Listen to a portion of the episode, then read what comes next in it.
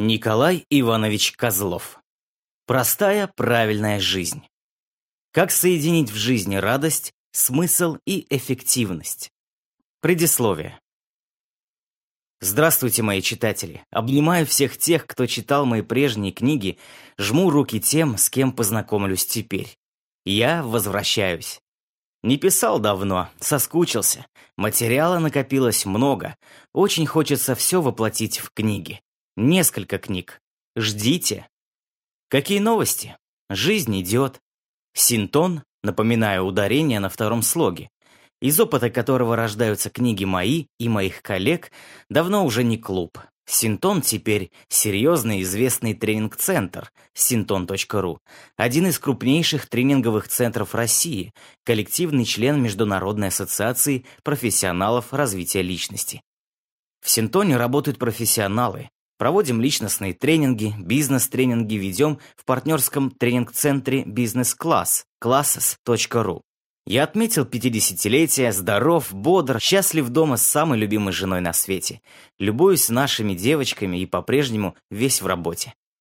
Заходите на сайт nkозлов.ру, будете в курсе тренингов и новостей.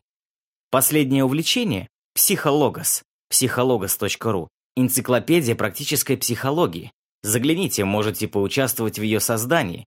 Возможно, увлечетесь этим так же, как и я. Ирина Чекмарева, оформляющая своими солнечными рисунками все мои книги, все такая же веселая и молодая, хотя стала уже бабушкой. Жизнь идет. О стиле. Вдохновения нет, поэтому пишу прозу.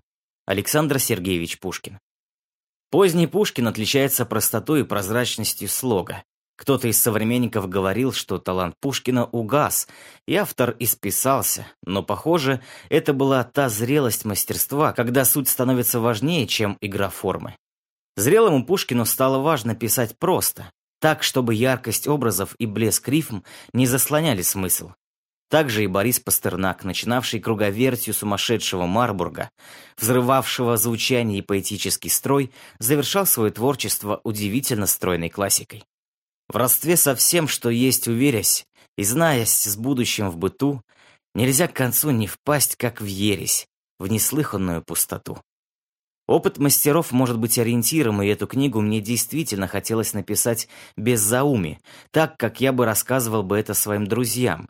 Везде, где можно, я старался писать максимально просто и коротко. О чем? Очень давно мне рассказали, что можно жить как гармонически развитая личность. Я тогда плохо представлял, что это такое, но идея мне определенно понравилась. Мне захотелось это сделать. Путь оказался непростой, но интересный и достойный. Об этом пишу. Это книга о жизни, об эффективной жизни. Но не только. Жизнь не сводится к одной эффективности, так же, как и пища не сводится к одной только калорийности. Если ориентироваться только на калории, то на день нам вполне хватило бы два стакана растительного масла или один стакан водки. По количеству необходимых калорий на день объем достаточный. Калории – это еще не все. Это книга о том, как соединить в жизни радость, смысл и эффективность.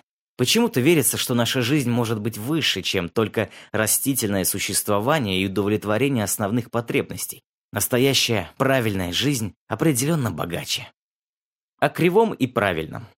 Сейчас многие говорят и думают, что правильного нет, что у каждого свой совершенно уникальный жизненный путь, которому не может быть какой-то единой мерки. Утверждается, что чья-то жизнь не может быть более правильной, чем чья-то другая, как нет единого покроя одежды, подходящей всем, и рассказ о правильной жизни есть только навязывание совершенно разным людям частного мнения того, кто об этой правильной жизни рассказывает. Верно, бывает и так, только когда на одежде вы видите кривые или неаккуратные строчки, вы понимаете, что эта одежда не от лучших модельеров. Творческий подход к жизни – это одно, а неумелая или неаккуратно построенная, а то и поломанная жизнь – другое. О сути. Если вы думаете, что правильная жизнь трудная и скучная, в которой много работы и мало радости, то у вас неправильное мнение о правильной жизни. Правильная жизнь естественная, легкая и радостная, и я вас в нее приглашаю. Возможно, вы уверены, что правильная жизнь – это сплошное заставление и дисциплина. Это не так. Когда вы себя заставляете, это неправильная жизнь. В правильной жизни работы не больше, чем в жизни любой другой. Ведь что такое работа? Работой мы обычно называем то, что делать не хочется, но приходится. Когда вы начинаете жить правильно, вам уже ничего не приходится, а по внутреннему ощущению вы работать перестаете.